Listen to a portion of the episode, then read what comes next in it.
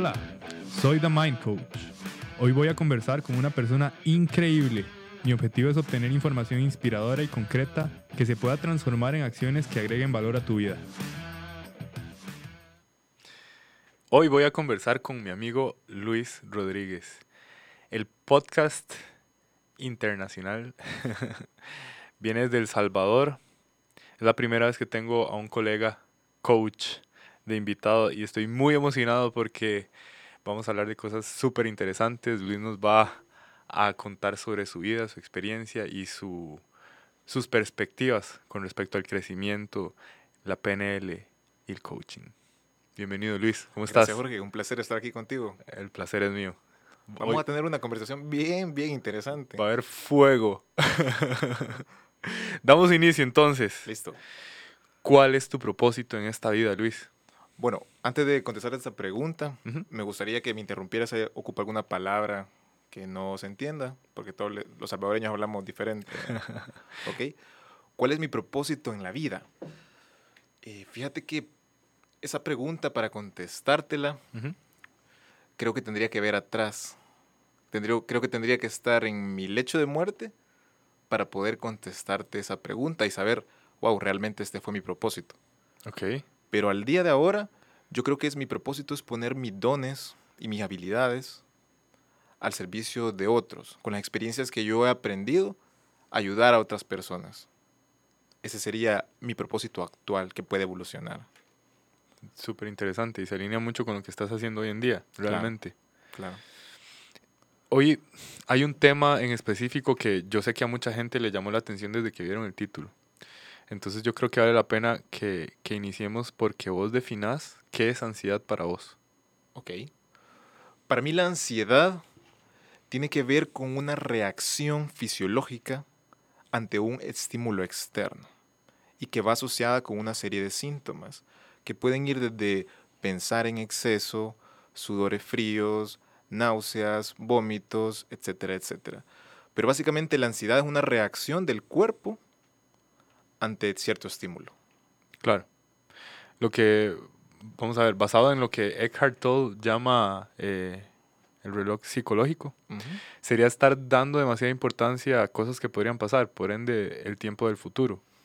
Sí, tiene que ver también con tus expectativas, con tus miedos, con la sensación de perder el control mm. de lo que estás haciendo. Mucha de la ansiedad proviene de proyectarte a futuro y querer que las cosas ocurran de determinada manera, cuando realmente no todas las variables están en tu control. Totalmente. realmente yo creo que hay muy poco que estaría en nuestro control excepto lo que pensemos y lo que hagamos realmente. O sea, lo que una persona diga, lo que pueda pasar en el país, lo que pueda pasar con el clima, podrían ser factores que inducen a la persona al estado de ansiedad, sin embargo no se pueden controlar. Claro, tú no puedes controlar lo que va a ser tu pareja, lo que, va a, lo que va a ser tu familia, lo que va a ser tu compañero de trabajo. Son factores externos. Pero de alguna u otra manera deseamos o tenemos expectativas que nuestra vida vaya en determinada manera o que la otra persona me diga tal cosa, me haga tal cosa. Pero cuando no es así, ¿qué pasa? Viene una emoción negativa. Viene una emoción negativa, exacto. Eso es un tema que, que, es muy natural en el ser humano. De hecho, es uno de los estados como, con menos recursos más común en el ser humano. Y es un tema bastante evolutivo, ¿cierto? Claro, la ansiedad. Para mí la ansiedad, en muchos de mis coaches también, muchos de mis amigos, bueno, muchas personas que conozco, es un, es un factor, un común denominador la ansiedad. Si no mal entiendo, la OMS ahorita le ha llamado que es una epidemia a nivel mundial, la ansiedad, por el estilo de vida actual que llevamos. Ok. Me, me, llama mucho la atención que parte de lo que te tiene aquí hoy en día, cumpliendo con tu propósito, tiene que ver con la ansiedad. Claro. Contaba un poco de esa historia. Claro. Esa historia viene más allá por el año 2014-2015 digamos que estaba en un momento muy bueno en mi vida. Había mucha abundancia en todo sentido. Tenía buenas relaciones familiares, tenía pareja en aquel momento, tenía un buen trabajo, trabajaba en una, una muy buena firma y digamos que toda mi vida estaba ordenada. Y de repente, un día domingo, yo empiezo a, no quise almorzar, a perder el apetito. Y empecé a notar que estaba pensando, pensando, pensando, pensando, pensando, pensando. Bueno, ya me va a pasar, dije. El día lunes fui al gimnasio, y no dejaba todavía esa sensación. A nivel fisiológico, yo no sabía qué estaba pasando. Me sentía raro. Me sentía preocupado. Sentía que mi corazón latía. Y yo no sabía por qué. Bueno, ya va a pasar, dije otra vez. Con el gimnasio se va a arreglar. Llegó el martes, llegó el miércoles, llegó el jueves, llegó el viernes y los síntomas habían explotado. Tenía náuseas, había perdido totalmente el apetito, no podía dejar de pensar. Pasaba pensando. ¿Pensando en qué? En mil y un desenlaces futuros de mi vida. De repente venía otro pensamiento de que no sé, no sé qué hacer con mi vida. No me gusta este trabajo, pero no puedo renunciar, porque si renuncio, ¿de qué voy a vivir? Un pensamiento tras otro, un pensamiento tras otro. Al final estalló en una crisis de ansiedad donde mi estado constante durante el día era pasar preocupado, preocupado. Pero lo peor en aquel entonces era las manifestaciones fisiológicas de esa preocupación excesiva, que venían principalmente con náuseas, vómitos, falta de apetito. Luego de eso eh, busqué ayuda profesional, acudí donde un psicólogo porque no sabía, no entendía, y también por mis propios medios empecé a, a buscar qué, qué es lo que me estaba pasando terminé incluso yendo a un psiquiatra que me dejó unas pastillas, unas, para mí son basura, la mayoría de pastillas, y que me alivió, me alivió porque me adormecía. Claro, ah, duerme el síntoma. Exacto, pero pasé un año en el cual yo no sabía qué me estaba pasando. O sea, yo sabía que ahora se le llamaba ansiedad, pero no sabía cómo curarlo. Luego pasó un tiempo y llegué al mundo afortunadamente del coaching y la programación neurolingüística, y pude darle un nuevo, un nuevo acercamiento a lo que se llama ansiedad. Y luego he, he venido trabajando durante todos estos años. ¿Y qué? Sí, me curé de esos síntomas iniciales. Estoy súper bien, muy alegre y agradecido con la vida. Pero no, eso no exime que yo en un futuro pueda volver a vivir o que cualquiera de nosotros pueda pasar por un momento así. ¿Cómo fue ese primer acercamiento al coaching? Ok, eso tiene que ver con mis primeros mentores, Cecilia González y John Landeta. Em, yo estaba muy ávido de conocimiento. Yo sabía, yo tengo escrito en un diario en el año 2014, yo voy a ser coach certificado y voy a ser practicante de programación neurolingüística. Yo no conocía a ninguna de estas personas ni sabía dónde certificarme. Y la vida y el stand-up comedy, ya vamos a llegar ahí, me llevaron a conocerlo. Y desde que conocí y me empezaron a explicar cómo funcionaba la mente humana, yo dije, qué fácil. ¿Por qué no hice esto antes? Claro. Ok. Súper interesante. ¿Cómo es que el coaching llega a ayudarte a vos? Contame. Bueno, principalmente el, el coaching y la programación neurolingüística me ayudaron en el sentido que yo identificaba como un estímulo externo lo procesaba mi mente y lo interpretaba mi mente. Es decir, X no es igual a Y. Un ejemplo más práctico. Que alguien me diga un insulto en la calle, yo decido al final cómo voy a procesarlo, cómo voy a interpretarlo. Claro. Ese fue quizás como el, el, primer acercamiento que me dio la PNL y el coaching, y a partir de ahí empecé a construir, a transformar. Claro. Es súper interesante. Este, cuando mencionabas ahora que llegó un momento de tu vida en donde empezaste a pensar y tenías esperanza de que, bueno, mañana ya no va a ser así. Y luego el siguiente día fue pensar más. Y luego los síntomas consecuentes de esos pensamientos. Eso es, eso es una cualidad natural del ser humano en realidad. Sí. Es la red neuronal por defecto, que ha llamado la neurociencia también la red narrativa, que es esa eh, cualidad que tenemos los seres humanos de estar siempre contándonos historias de lo que es y lo que yo quiero que sea, expectativa versus realidad, causa y efecto. Se nota mucho en esos casos donde una persona pierde el control de sus pensamientos o en lo cotidiano, cuando una persona llega y se dispone a, descansar y simplemente va a la cama, pone su cabeza en la almohada y empieza, uff, lo que tenía que hacer. Mm. Uy, mañana tengo tal y tal cosa entre otras historias que puedan o no tener sentido. Claro. Es mañana y mañana y mañana. Y la mente pasa entre pasado y futuro todo el tiempo. Se nos olvida que lo único que existe es este momento. Luego, bueno, me imagino que te, tenemos espacio de conversar en el in-between de esa crisis de ansiedad del coaching, otras metodologías, otras filosofías que me ayudaron a entenderme mejor. Contame cuáles son. Bueno, el primer fue el libro del poder de la hora de Eckhart Tolle. Ese es el libro que más he recomendado yo. Claro, claro, ese libro me, me enseñó de que el sufrimiento, entre comillas, provenía de identificarme con mis pensamientos. De que yo me creía todo lo que pasaba por el, mi simulador de la realidad en mi cabeza. Yo me creía todo. Desde cosas bonitas hasta cosas horribles. Luego, con después de leer este libro, yo entendí que un pensamiento solo es un pensamiento.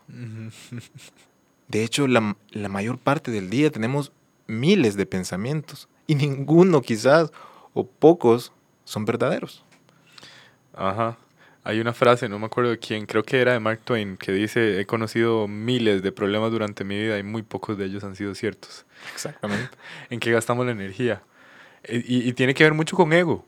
O sea, apegarnos a, a, esos, a esas historias que nos contamos, esos pensamientos y decidir que, bueno, eh, así es como voy a ver el mundo. Y si alguien no cumple con esta expectativa que yo puse sin Ajá. decirle a nadie, este, va a tener consecuencias en mi vida. O esa persona va a tener consecuencias sobre lo que yo piense de ella. Es bastante egocéntrico. Claro. Y eso es un problema. Al final de cuentas, de ahí salen los conflictos, de acuerdos no hablados. Exactamente. Ni siquiera hablado contigo mismo. Ex- uf, es exactamente eso. Ese poder de llegar y sacar un espacio, hacer introspección y hacerte preguntas para empezar a definirte y decidir qué es lo que te sirve. Y está bien tener pensamientos y quererte pensamientos, pero ojalá que te sirvan. Ese es el punto. Llegar y conscientemente tomar decisiones, crear una, una estructura de tu vida de acuerdo a tus objetivos máximos y tu máximo rendimiento. Yo creo que ahí inicia el camino. Claro. Alan Watts tenía una frase que a mí me gusta mucho que dice, la mente es un excelente amo. Perdón, la mente es un excelente sirviente, pero es un pésimo amo. Totalmente. Totalmente. Es, es- que evolutivamente necesitábamos de esa mente acelerada, de esa mente previsoria, porque de otro modo íbamos a estar en una zona de confort permanente, porque el cerebro lo único que quiere es hacernos sobrevivir y si estamos vivos, dice, ok, si hasta ahora lo hemos hecho así, así lo vamos a seguir haciendo, pero la mente quiere más. Claro. ¿Para qué? Para también hacernos sobrevivir de alguna u otra forma, para darnos techo, para darnos abrigo, para cuidarnos de que en ese entonces un diente de sable en media sabana africana no nos, no nos comiera. Pero estamos en la mejor época del mundo en, en todo- desde todo punto de vista, en oportunidades, en tecnología, en relaciones, en comodidad. Es momento de hacer que el- la herramienta más poderosa del universo, nuestro cerebro, nos lleve a realmente explotar nuestra máxima capacidad o la tarea de vida que llama Robert Greene. Exacto. Es- de- rescato algo que decís, que estamos realmente en la mejor época de la humanidad. Tenemos acceso a la información.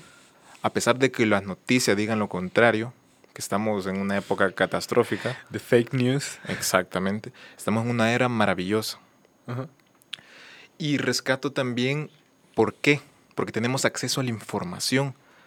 Sabes que parte de tener acceso a la información tiene que ver con aprender herramientas para entenderte a ti mismo y para entender cómo funciona tu mente. No es nada esotérico ya. No. No tiene que ver tampoco con religiones. Tiene que ver con quién eres tú mismo. Y parte o la mayoría de los problemas que existen en la humanidad tienen que ver con la falta de conciencia.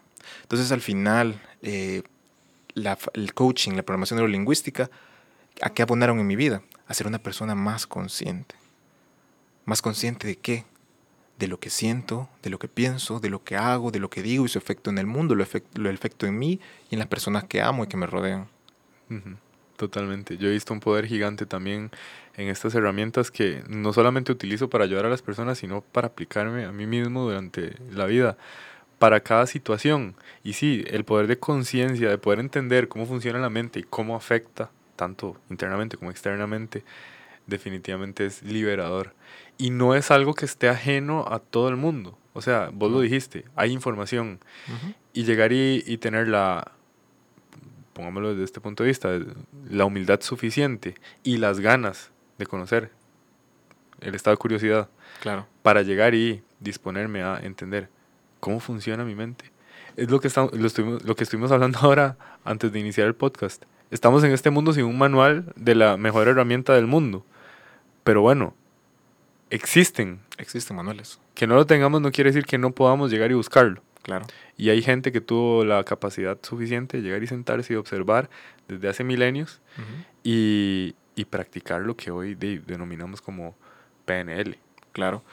Y te aseguro que vivimos en, la mayoría de personas viven en piloto automático. ¿Y a qué me refiero con piloto automático? Me refiero a que viven y filtran la realidad de acuerdo a sus experiencias grabadas desde la niñez. Pero no porque yo aprendí algo de niño, me va a servir de adulto. Es un hecho. ¿Verdad?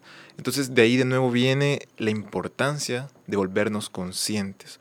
Luego de pasar este periodo de, de ansiedad, yo empecé a buscar herramientas que me hicieran más consciente, a entenderme de dónde viene la ansiedad. Todo está bien a nivel neuronal, porque me hice exámenes también, o sea, no pasaba nada. ¿Qué es lo único que pasaba? ¿Qué cosa me estaba diciendo a mí mismo? ¿O qué cosa me estaba diciendo de los demás, de la realidad? Totalmente. ¿Qué le dirías a una persona que en este momento tiene acceso a la información, es consciente de que su estado no le está sirviendo, sin embargo no puede dar ese paso de llegar y, hablar con personas porque está pensando en algo que esas personas podrían decir de él o de ella.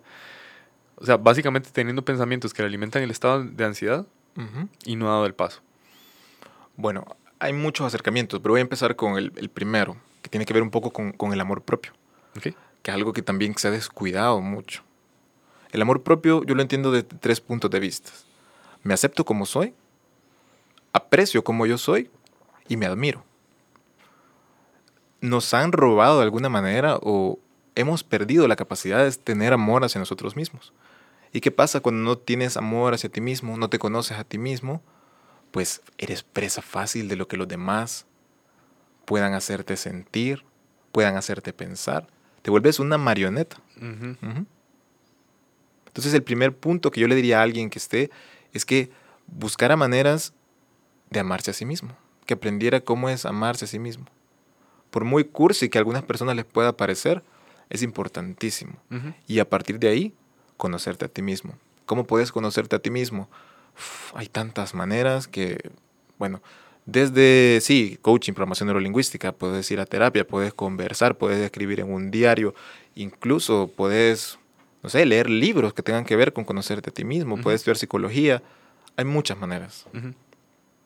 Y luego aceptarte. Luego aceptarte. Definitivo.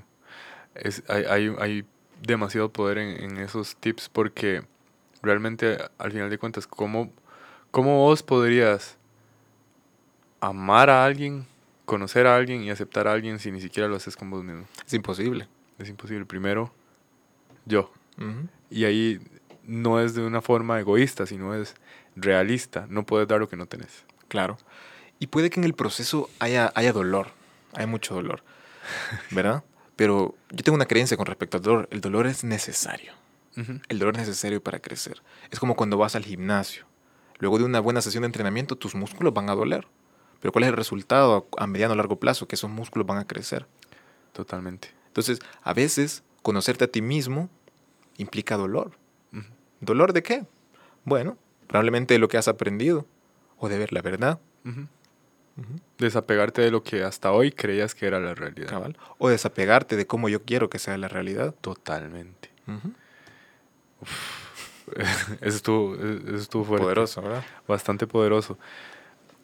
Es, es necesario salir de la zona de confort. Dicen que las mejores historias nacen de los peores momentos. Yo tengo una frase y algún día espero usarla. Algún día, si escribo algún libro, se va a llamar Lo peor que me pasó es lo mejor que me pasó. Totalmente. Sí.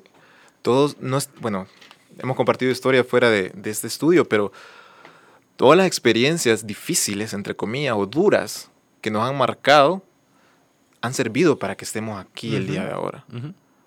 Por lo tanto, el dolor no es tan malo si nos ponemos a pensar así, cuando lo ocupas como un catalizador para crecer personalmente. Es el significado que le des al dolor. Exactamente. Es aceptar que salir de la zona de confort a huevo te va a hacer crecer. A huevo tiene premio. A huevo. Está la estructura eh, de storytelling muy famosa, de hecho la más famosa, la, la aventura del héroe. Viaje del héroe, claro, Joseph Campbell. Ajá, siempre va a iniciar en una persona que está en el status quo, tiene un llamado, encuentra un mentor porque se va a enfrentar con un reto. Cuando llega el reto, le va a costar, no va a ser fácil, va a sufrir. Finalmente, cuando lo logra, es una mejor persona, Claro. una mejor versión de sí misma y vuelve al status quo como un nuevo yo. Claro. Está demostrado también por la neurociencia que es la única manera de que alguien se interese por una historia. Porque, como diría Aubrey Marcus, tenés dos juegos.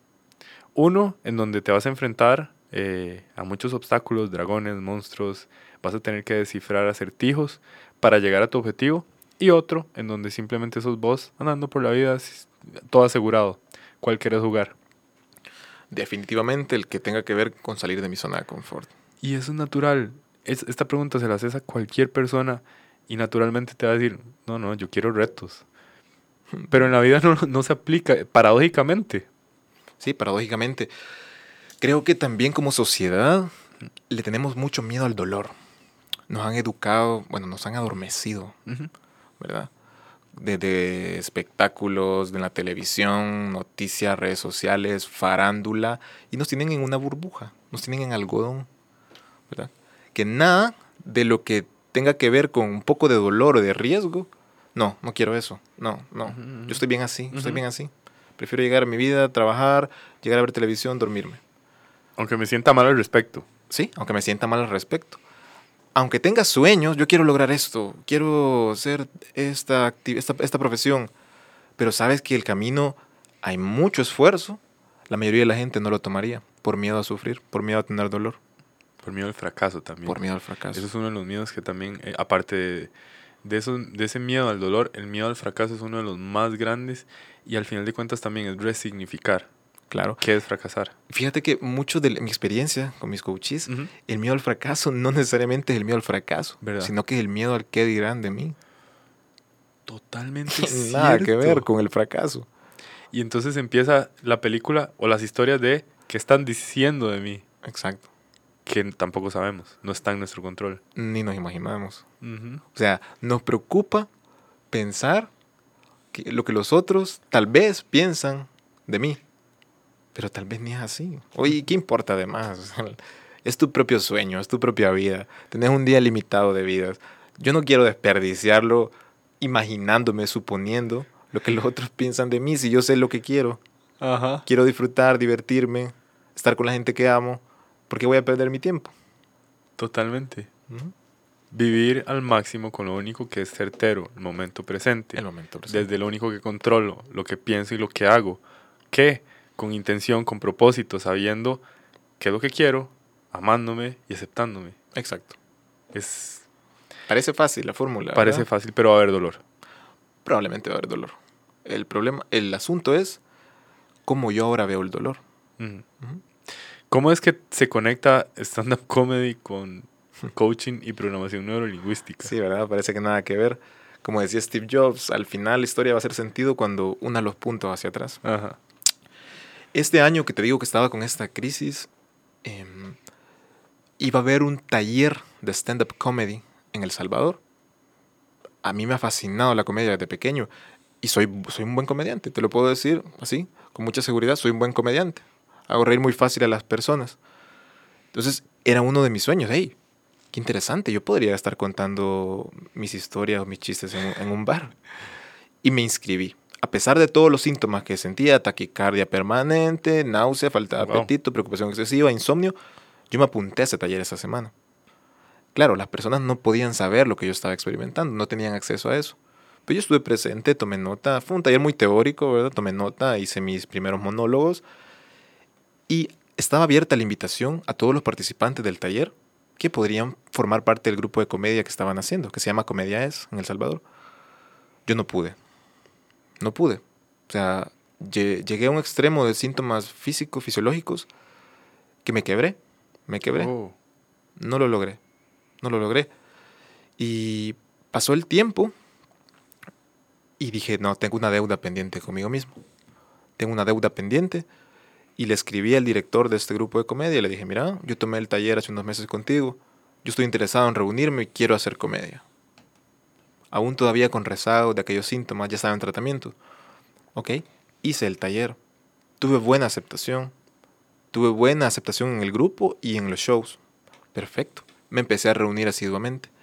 Luego llegó otro taller de comedia, esta vez de improvisación teatral, improv comedy, que ese es otro rollo. Y en ese taller yo conocía a una señora que se llama Cecilia de González. y me dijo, ay, ¿a qué se dedica? Yo soy coach, me dijo. Yo no le creí en el momento, porque yo tenía una percepción de que un coach debería ser de una persona motivadora, enérgica. Y la energía de esta señora es, tan, tan, tan linda, tan agradable, que yo me imaginaba que tenía que ser como Anthony Robbins para ser un coach. Ah, en serio, me dio su tarjeta, intercambiamos contactos, nos agregamos en Facebook y ahí pasó todo. A los meses, a los ocho meses aproximadamente, yo volví a caer en otra crisis, esta vez una crisis existencial, que ya no disfrutaba mi trabajo y empecé a tener ansiedad. ¿Y qué pasa si renuncio? ¿Qué pasa con mi trabajo?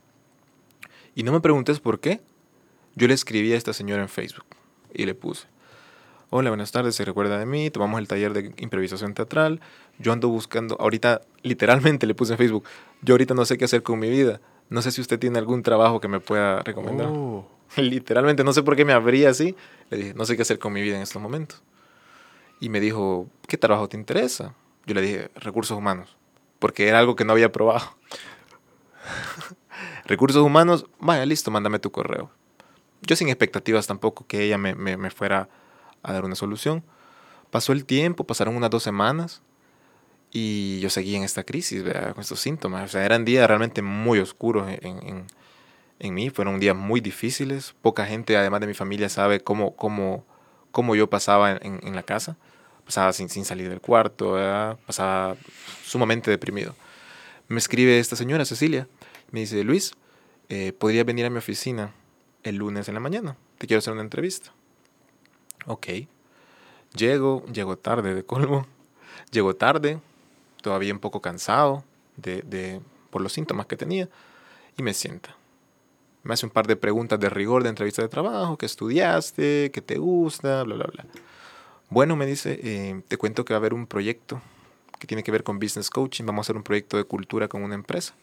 Yo necesito un analista. Me, me iba a pagar mucho menos de lo que yo ganaba en la firma anterior, pero yo no me lo creía en ese momento. Wow, voy a trabajar en el único lugar en El Salvador que se dedica a lo que yo siempre he querido trabajar.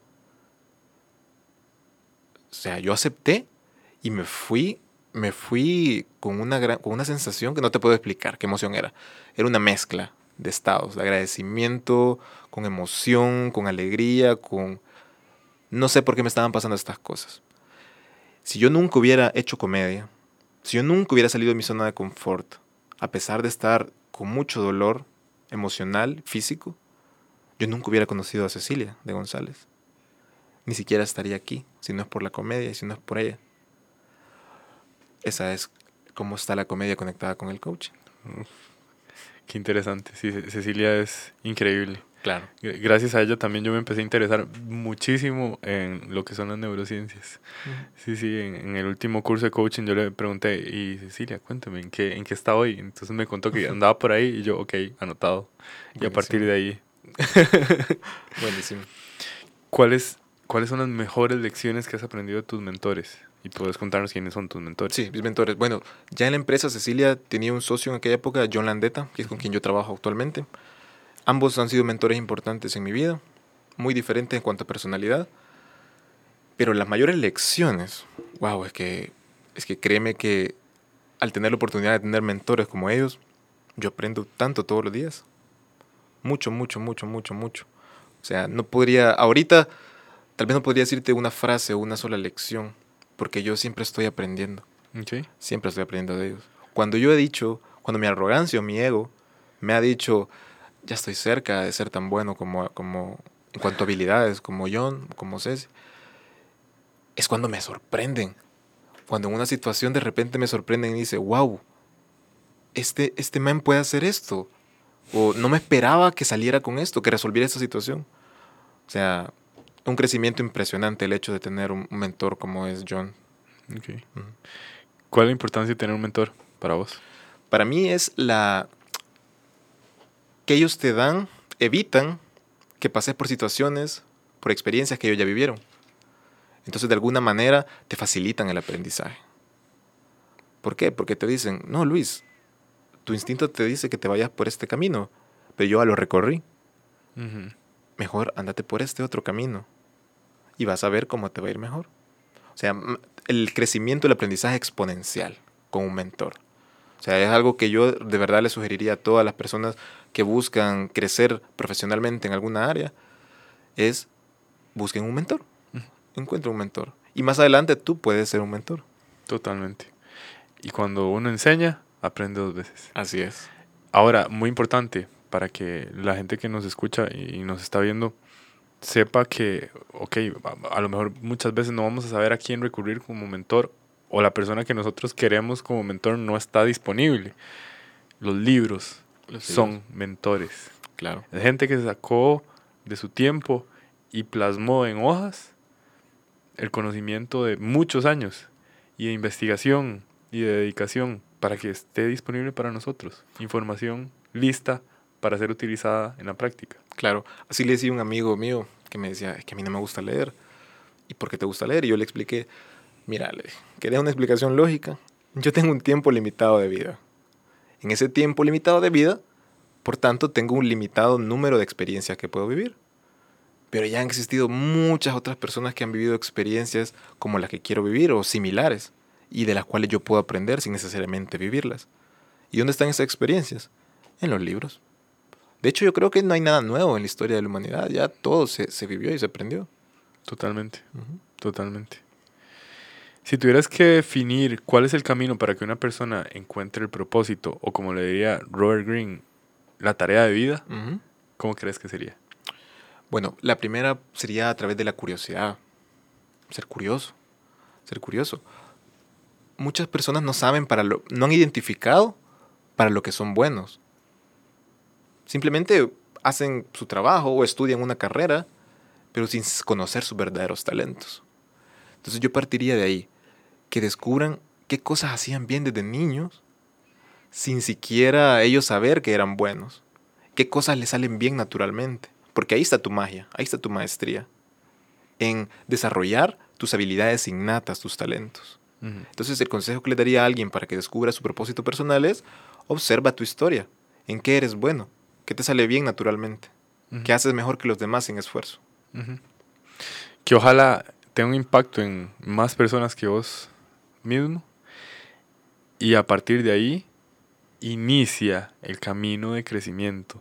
Claro. Inicia el camino de maestría. Inicia. No es que te quedas con el talento. No, no, no. No, no tiene fin este camino. O sea, para mí es ir puliéndote, cincelándote a ti mismo día tras día. Depende, claro, de tus ambiciones. Depende qué tanto quieras lograr. Aunque yo apostaría que la mayoría de personas quieren algo grande en la vida, Totalmente. pero no se atreven o se han mentido a sí mismos tomando otros caminos, tal vez más fáciles, más cómodos, Zona de confort. zona de confort. Que igual siempre trae disconfort. Porque la gente sabe que se está engañando cuando, cuando se limita de su máximo potencial. In- o sea, inconscientemente o conscientemente hay una disconformidad consigo mismo porque saben que pueden llegar a más. Por eso es que se admira a la gente que son sobresalientes. Pero el punto es, y es una premisa, si alguien pudo hacerlo, todos podemos hacerlo. Yo creo que sí. Todos podemos hacerlo. Claro, hay personas que ya traen esos talentos, habilidades innatas, que llevan una ventaja. Eh, Si yo te digo, yo si entreno como Cristiano Ronaldo, voy a ser como Cristiano Ronaldo. No, pero puede ser el Cristiano Ronaldo de PNL. Sí, si lo vemos como una analogía, sí, claro. Total, el punto es lo que vos dijiste, descubrir qué es lo que me jala naturalmente desde niño, cuál es el talento o qué es lo que se me facilita más desde niño o las cosas, no solamente una, eh, que se me facilitan más y hacer una conexión y empezar a trabajar en ese set de habilidades para sobresalir. Todos podemos llegar a ser sobresalientes Claro. a nuestra manera. Llamémosles a esas habilidades particulares o personales. También hay otras habilidades que creo que debemos desarrollar por la era en la que vivimos. La primera es el pensamiento crítico, ¿verdad? 100% de acuerdo. Que han dormido el- el- lo- los sistemas de educación. Exacto. Que por lo general es por lo general el pensamiento crítico tiene que ver con pensar contigo mismo, no tragarme todas las verdades de otras personas, de otras filosofías, de otras corrientes de pensamiento, Ujú. sino la habilidad de yo observar, ¿me sirve esto? ¿Realmente abona a mi vida esto? ¿Es verdad esto en mi vida o no? El pensamiento crítico es una habilidad. La otra habilidad tiene que ver con desarrollar la inteligencia emocional o con ser seres humanos más conscientes de nuestras emociones y lo que está pasando. Otra tercera habilidad tiene que ver con la habilidad de comunicar y de escuchar. Sí, en la escuela nos enseñan a, a hablar, pero ¿en qué momento nos enseñan a escuchar? Y de la falta de escucha es que vienen muchos problemas de comunicación en las empresas. Uf, ni te cuento. En, en comunicación, esa es la falencia principal, la escucha. la escucha. ¿Por qué? Porque además de no escuchar, te casas con la realidad propia y entonces a partir de ahí los acuerdos no hablados llegan y empiezan a incidir directamente en la dinámica. Claro. Pero claramente, por algo tenemos dos oídos y solo una boca. Tú has Escucha. Y hoy en día, más que nunca, por, por cuestiones de cómo la tecnología fomenta el egocentrismo, el yoísmo, este, la escucha es una de las muestras más importantes y más sagradas de amor que uno puede darle a otra persona. Porque al final es dedicar tiempo, estar presente para otra persona y esforzarme por tener la sensación de entendimiento de lo que esa persona tiene en su mundo. Así es. La Es- escucha, es un- la escucha profunda es un acto de amor, definitivamente. Totalmente. Desde un estado de curiosidad, magia. Magia. Magia pura. Sí, muchas veces me han preguntado a mí que cómo hacen para convencer a una persona que no se está cuidando o para ayudarle a alguien que no quiere ser ayudado. Es generar una conversación en donde le den el espacio de que hable, escucharle de verdad, es entrar en un estado de curiosidad y hacer preguntas. Claro. Ese es coaching. Puro coaching. Es coaching y es magia. Así es. Uno- una de las cosas muy valiosas y me parece súper interesante, es de las cosas que más me gustan de las sesiones de coaching, es que poco a poco las personas que se, que se disponen a iniciar un proceso de coaching se empiezan a meter en la cultura. Después me cuentan anécdotas en donde ellos naturalmente ya empiezan a entender cómo funciona una comunicación efectiva y lo aplican en sus vidas. Claro. Y eso es maravilloso. Maravilloso no, no tener los efectos positivos que es entender qué está pasando en la mente de mi interlocutor. O sea, no puedo leer la mente, pero sí escuchándole y preguntándole puedo evitar asumir. Y de esa manera la interacción va a mejorar. Y eso desde tu pareja, el trabajo, familia, tus amigos. Ok, déjame entenderte. Tú me has dicho esto, esto y esto. Y hacer preguntas. ¿Qué significa esto? Cuando tú me dices que tal situación te desagrada, ¿a qué te referís? Ujú. ¿no? ¿Qué exactamente significa todo el mundo, por ejemplo? Algo tan sencillo, empezar a hacer más específico el mensaje. Son e- es magia, realmente. Es magia. Es magia. Quiero saber tu punto de vista con respecto a la importancia de las creencias en las personas y cómo inciden en la vida de ellas. Ok, qué bueno. Pensé que iba a ser un punto de vista algo más polémico. no. Respecto a las creencias de las personas. Las creencias Empecemos por definir las creencias y continúas con la respuesta. ¿Está Ok, bien? ¿Qué es una creencia? Una creencia es una idea a la cual tú le has dicho sí. Tu mente te ha dicho sí, esto es verdad. Esa es una creencia. Ok. ¿Y qué es la creencia ya en términos prácticos? Con la metáfora que son los lentes con los que tú ves la realidad. Si yo tengo una creencia que los costarricenses son creídos, por ejemplo, yo no digo que sea cierto, solo es una creencia. Yo creo que eso lo dice más de un- más que un salvadoreño. Si yo tengo esa creencia y veo la vida a través de sus lentes, Ajá. ¿qué cosas voy a ver? Únicamente los comportamientos que me validen a mí mismo que es verdad lo que yo creo. Porque esa es una de las funciones principales del cerebro. Total. Está hecho para darte la razón. Entonces, a partir de ahí, yo puedo volverme consciente de qué cosas creo. Yo, yo instaría a las personas que, que escribieran, que escribieran creencias de muchos aspectos de su vida, de mi familia, de mí mismo, de las relaciones, del noviazgo, del trabajo, de mi jefe, de mis hermanos. ¿Qué creo acerca de ellos? Es un, un ejercicio honesto, tiene, no tienes por qué contárselo a nadie, pues tomas una hoja y escribes, yo creo que mi trabajo tal. Y luego lo lees sin juicio, ¿verdad? Lo lees y a partir de ahí te vas a dar cuenta de qué cosas estás observando, qué experiencias subjetivas están dentro de ti. Muy poderoso. Y luego, bueno, como tú sabes, tú también eres coach, una creencia no es algo calcificado en nuestra mente, es totalmente flexible. Lo que ayer yo podía creer algo y con el trabajo adecuado, yo puedo cambiar esa creencia de tal manera que mi vida se haga más, más ecológica, que mi vida se haga mejor. Así es. Sí, una- un- al final de cuentas la creencia no se elimina, sino se sustituye. Se sustituye. Por eso la importancia de la conciencia y ese ejercicio que acabas de recomendar, de escribirlo, es poderoso, realmente. Sí, claro. Y hay, hay mucho, ni te imaginas, o sea, no, no nos imaginamos cuánta basura probablemente haya en nuestra mente de creencias Mm, que mucha gente nos instaló desde pequeños, tal vez no con la mala intención, porque tampoco ellos sabían qué estaban ajá, haciendo. ajá, ajá. La sociedad, el colegio, la religión, los amigos, tus primos, todos ellos de alguna manera pueden haber instalado creencias en ti sin que tú te hayas dado cuenta. Así es. Entonces, de repente vale la pena ver los resultados que yo estoy obteniendo en mi vida y revisar a partir de ahí qué creencias son las que me gobiernan, las que tengo instaladas. Porque si yo quiero cambios difer- diferentes, pues tengo que cambiar la manera en la que pienso. Es matemática. simple. Matemática simple.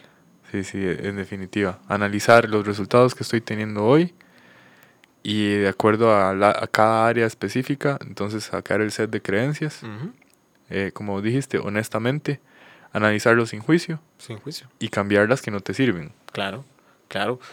Eh, tú mencionabas anteriormente que la mayoría de la gente ve el, el éxito nada más de las personas. Wow, llegó hasta acá tal persona, es famoso, es, es Ujú. hábil, Ujú. pero no han visto el trabajo previo que Así hay es. detrás. Y mucho de ese trabajo tiene que ver con sacar la basura de tu mente. Ujú. ¿Y qué es la basura de tu mente? Son todas aquellas creencias que no te ayudan a cumplir tus objetivos, que están ahí, yo le llamo el parásito. Son una especie de parásito que te limita. Te limita a, a amar lo que querés, a hacer cosas que, que te gustarían, que te apasionaran, a tomar decisiones. Ese parásito siempre está ahí, hablándote. ¿Y qué es el parásito? Son las creencias basura que tenemos, que se pueden reencuadrar. Lo que estuvimos hablando ahora, antes de iniciar el podcast también, eh, que es algo que vos y yo compartimos, que es la zona de confort. ¿Qué es la zona de confort?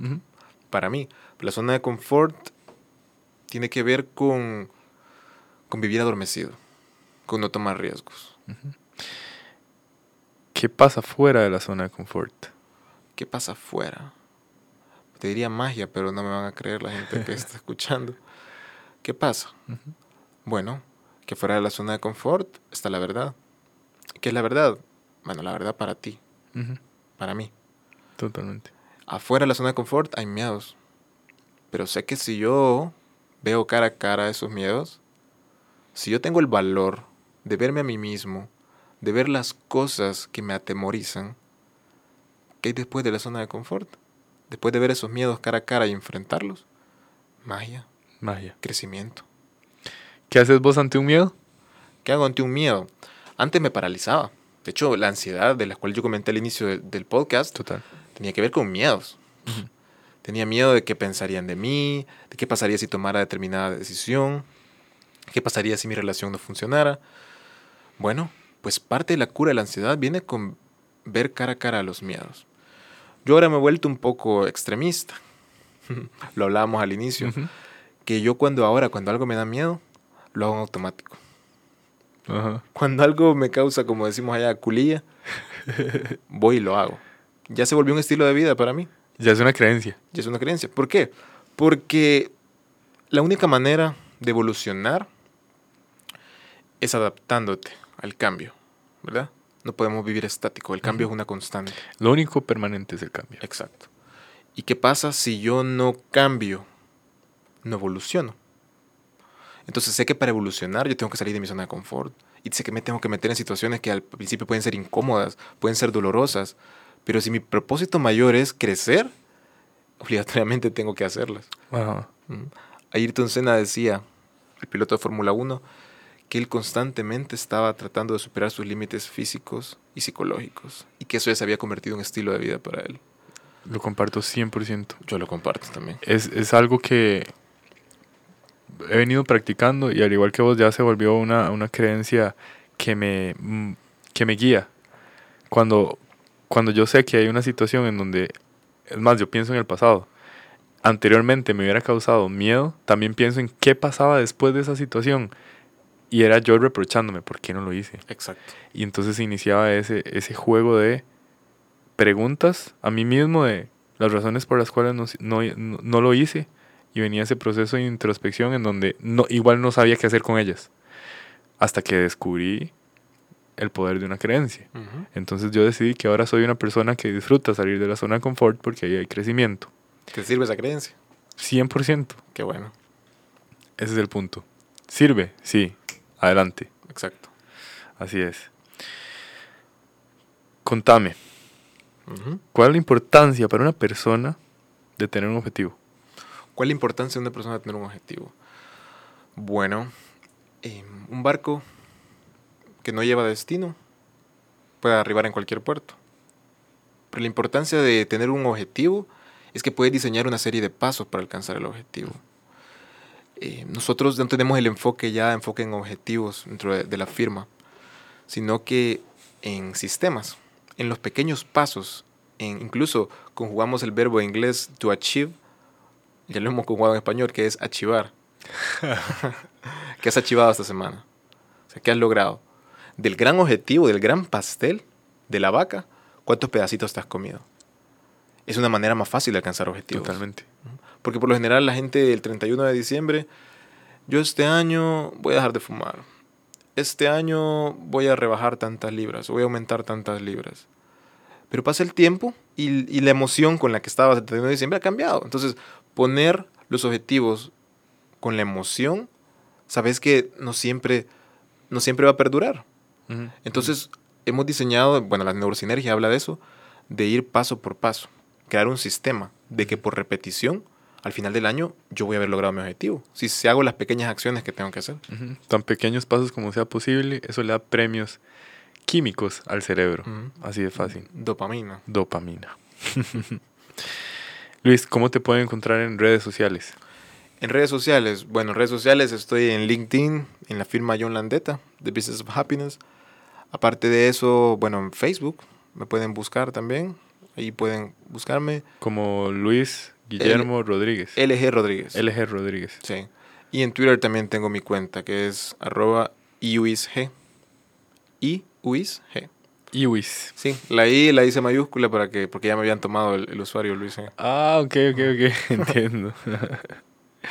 Luis, vamos a hacer un set de preguntas rápidas. Dale. Ok, listo. Dale. Top 5 de libros. Top 5 de libros. Uf, bueno. Uno, Autoliberación Interior, de Anthony de Melo. Autoliberación interior. Sí. Número dos, em, Maestría de Robert Greene. Mm. Número tres, también El Poder de la Hora de Cartol. Número cuatro, Los Cuatro Acuerdos. No, ese no. No. No. No, La Maestría del Amor de Miguel Ruiz. Ok. Y número cinco, libros. El Arte de la Guerra, Sun Tzu. Ok. Muy bien. Hobby. Hobby. Bueno, platicar, me encanta tener conversaciones profundas, ya te diste cuenta. Y la comedia, que es algo que no, en mi vida ahorita no tiene, digamos, mucho porcentaje de esfuerzos, pero sí, algo que no, yo no voy a abandonar. O sea, más adelante, con mis amigos que todavía son comediantes, lo hablamos, mira, tenemos que hacer un guion, tenemos que empezar a hacer sketches, o sea, vamos a hacer tal show. O sea, la comedia siempre está ahí en mis conversaciones. Excelente. Ah. Persona a la cual admiras. Viva o muerta. Lo primero que se te venga a la cabeza. Persona que más admiro. Bueno, fíjate que admiro mucho a mi hermano menor. Lo admiro bastante. Porque él, a pesar de no haber tenido, digamos, bueno, como, como yo me, como yo crecí personalmente, a través de, muchos libros, de informarme, ¿verdad? de devorarme, de hablar con gente. Pero mi hermano ha tenido un crecimiento tan natural y ha alcanzado sus objetivos de una manera tan ecológica, como decimos, tan sana. Y él es, a mí me, admira cada vez que platicamos y veo que supera lo que yo a su edad había logrado, mi hermano sería una persona que más admiro. Y qué interesante. Es súper, súper interesante. Resuena mucho con, con, lo que justamente yo estaba hablando con mi mamá. Ajá. Y yo le decía, es increíble, Diego, mi hermano, naturalmente ya tiene una disposición para ver la vida de, de una forma que le funciona. Yo tuve que sentarme a estudiar. Sí. Él es menor que vos. Él es menor. Ah, lo que pasa que también yo sacaba una hipótesis que como nuestros papás ya la habían cagado anteriormente con nosotros, entonces con él ya hicieron las cosas bien. Claro, por lo menos nos dejaron la semilla de la obsesión por aprender. Exacto. Tu premisa favorita de PNL.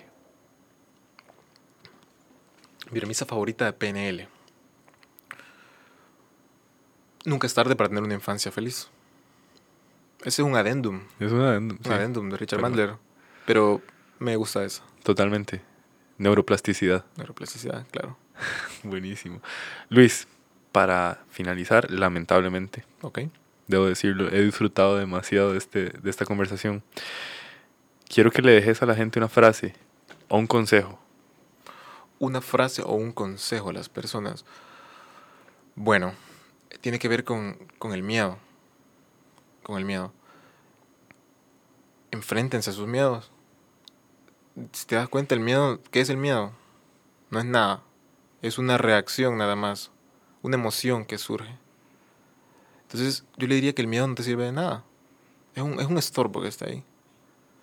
La valentía, el esfuerzo de ver cara a cara la verdad para ti, de ver cara a cara quién eres, liberarte de ese miedo, trae muchas recompensas. Entonces, prácticamente es, no le tenga miedo a nada, ni a nadie. No sirve de nada el miedo. Como dijo Michael Jordan, el miedo, como cualquier otra limitación, es solo una ilusión. Una ilusión más. Amigos y amigas, hemos tenido el placer de tener a un colega, a mi amigo Luis Rodríguez, contándonos qué significa el miedo para él, cómo logró sobrellevar una ansiedad que le causó tantos problemas, hasta en síntomas físicos, cómo empezó a resignificar la manera en que veía la vida y hoy tiene creencias tan poderosas que está en el camino del crecimiento con un propósito de ayudar a las personas Claro. desde lo que hace. Y mm, nos contó también sobre la importancia de los mentores y cómo han influido y siguen influyendo, sorprendiéndolo todos los días. Espero que lo hayan disfrutado tanto como yo.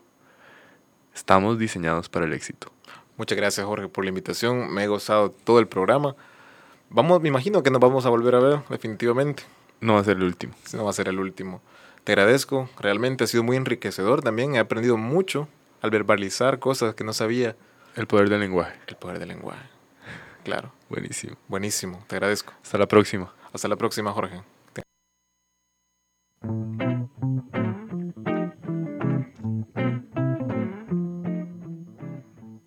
Estuvo genial, ¿verdad? Si te gustó, compartilo. Si crees que algún amigo se puede haber beneficiado por algún tip, alguna enseñanza o una historia, compartilo. Puedes encontrarme en redes sociales como The Mind Coach CR.